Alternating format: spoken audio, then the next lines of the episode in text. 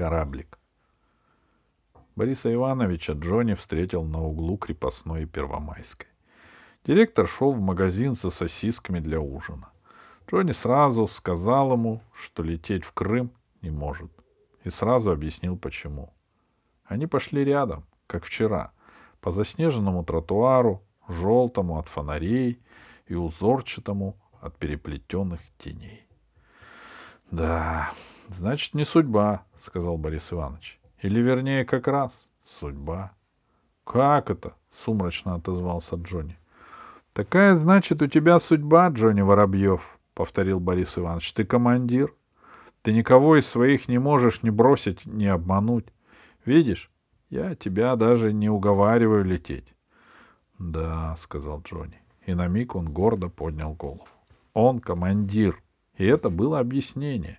Все делалось простым и точным, но это для Бориса Ивановича так делалось.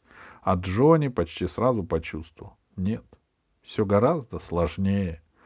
Если бы он был командир, никаких осложнений не получилось бы. Он сказал бы своей армии коротко и четко. Операция переносится. Уезжаю по делам. Армия, может быть, вздохнула бы, но ни роптать, ни укорять Джонни не стала. Она привыкла верить командиру всегда и во всем, потому что он никогда не подводил. Но и если бы ожидалось важное неотложное дело, если бы уехать в самом деле было нельзя, Джонни подчинился бы судьбе, спокойно и гордо. Что поделаешь, такая командирская доля. Но сейчас-то никакого срочного дела не ожидалось, и армия беззаботно веселилась на каникулах, и для Юрика не было бы в эти дни он командиром. И ничего не случилось бы, если б бестолковый Молчанов еще недельку проторчал бы в санатории. Ну, совершенно ничего не случилось бы. И кой черт дернул Джонни за язык? Ладно, приезжай. Неужели человек не имеет права слетать на юг, если раз в жизни привалила удача? Джонни разъедала досада, жгучая, как растворитель алхимика. И, пожалуй, досада это была сильнее самой жалости о потерянном путешествии. Потому что получилось глупо. Непонятно получилось. А Джонни любил в жизни ясность. Он не мог объяснить, зачем это сделал и чего он испугался, почему не сказал «нет». «Крррр, крррр», — отчетливо говорил под подошвами снежок. И Джонни шел, глядя на свои сапожки, и молчал. И Борис Иванович тоже молчал. «Завтра он улетит», — думал Джонни. «Сперва на неделю, потом на совсем. Так хорошо там, миндаль, и сделалось Джонни как-то одиноко, будто совсем не осталось друзей. Даже сердито хмыкнул. Таким неправдошным было это ощущение. Это у него-то нет друзей. Это он-то одинокий. Уж чего-чего, а друзей у Джонни хватало. С самого раннего детства. Еще в детском садике. Это не друзья, шепнул кто-то Джонни. И сам себе он шепнул в глубине своих мыслей.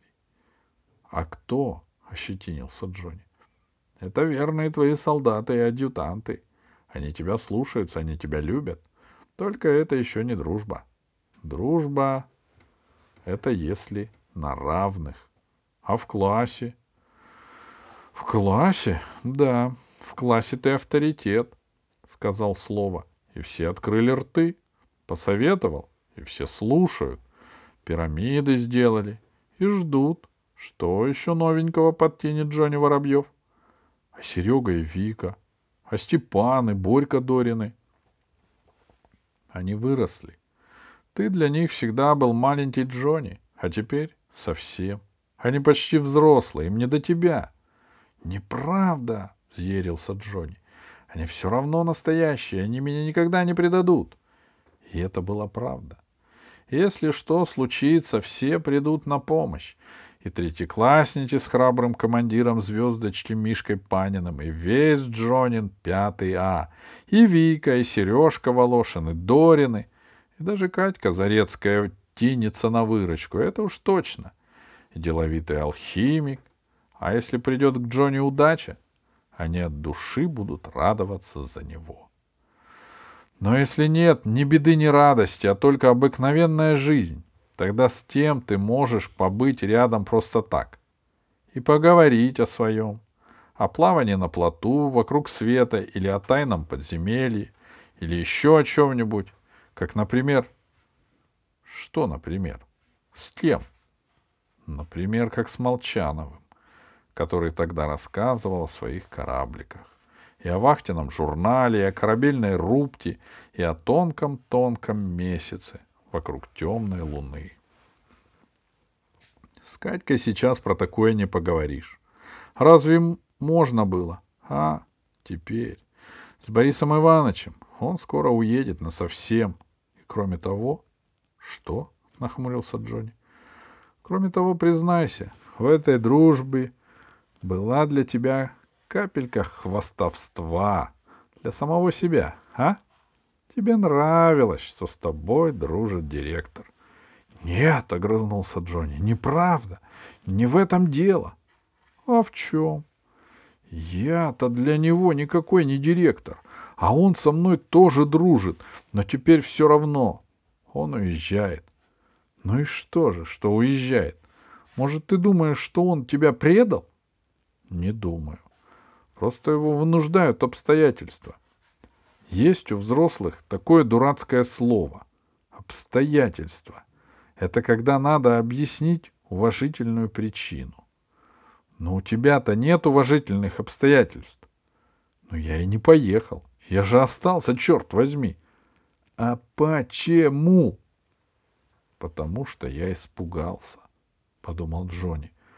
Он подумал, что без обиды на себя — а только с тепловатым смущением, будто от чьей-то излишней ласки. Он коротко, но глубоко вздохнул и помотал головой.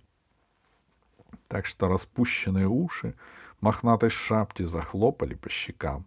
Стало чуточку яснее на душе, проще. Я испугался. Чего? Джонни объяснить не мог ни, сло, ни словами, ни мыслями, но он чувствовал, если бы сказал тогда «не приезжай», порвалась бы незаметная, неуловимо тонкая ниточка, как та светлая паутинка, что связывает концы узенького месяца в первый день новолуния.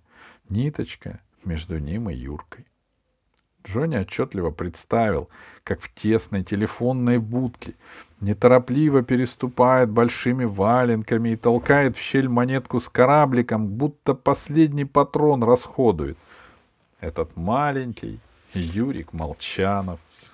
А почему маленький? Он уже почти одного роста. Велика ли разница в два года? Между старшей и младшей группой в детском саду велика а между пятым и третьим классом не очень. И чем дальше люди растут, тем больше эти два года стираются между ними. И, кажется, Юрка понял это раньше Джонни. Понял, что теперь у них по-другому. — Не в том дело, — в полголоса сказал Джонни. — Что? — не понял Борис Иванович. — Не в том дело, что я командир, — сказал Джонни, глядя под ноги, на желтый от фонарей снежок. Юрка Молчанов, он э, вот никакой не командир. А он на моем месте тоже не уехал бы. — Да? — рассеянно спросил Борис Иванович. — Наверное, просто так, лишь бы как-нибудь отозваться. Но Джонни ответил уверенно, будто поставил точку. — Да. И вспомнил свое «да» в разговоре с Юриком. Такое резкое и досадливое, и вдруг испугался, что для Юрика оно могло быть как обидное как обидный толчок локтем, будто не да, а наоборот. Но ведь я сказал же еще, ладно, приезжай. А если уже было поздно? И если он решил, что уехать не, что ехать не надо? Джонни испугался этой мысли неожиданно и сильно, и колючий страх сразу перебил другие заботы и тревоги. Джонни задержал шаг. Да нет, «Он приедет», — сказал Джонни. «Не зря же он так ждал ответа. Разлюбимую монетку с золотой ланью не пожалел». Конечно, Юрик приедет. Сейчас он уже, наверное, сидит с мамой в электричке и смотрит в темное окно, а за стеклом, по черным елкам, как по крутым гребешкам зыби, мчится, не отставая, месяц кораблик. Но ему сейчас не до месяца, понял Джонни. Юрке не до месяца, не до зимних сказок. Он сидит и томится. А почему Джонни говорил так хмуро? И как он его, Юрку, встретит? Эту тревогу далекого еще Юрика Джонни ощутил какой-то глубокой, тайной ниточкой, нервом, безошибочно и ясно. Как ощутил, почему, трудно разгадать. Тайны человеческой души такие же запутанные и неизученные, как загадки пирамид, или даже сложнее. Джонни сказал, — Борис Иванович, я пойду. Я на вокзал, надо узнать, во сколько приходит Юркина электричка. — Иди. Борис Иванович стянул перчатку, а Джонни — потрепанную свою варежку, и они пожали руки. Коротко и просто, без лишних слов — без всякого значительного молчания и взглядывания друг другу в глаза. — Увидимся еще, — сказал Борис Иванович. — Счастливо слетать. Я пошел. И Джонни не пошел, а побежал к серебристо-мерцающему крепостному валу. Борис Иванович... Рука так и просится написать. Борис Иванович стоял и смотрел ему вслед.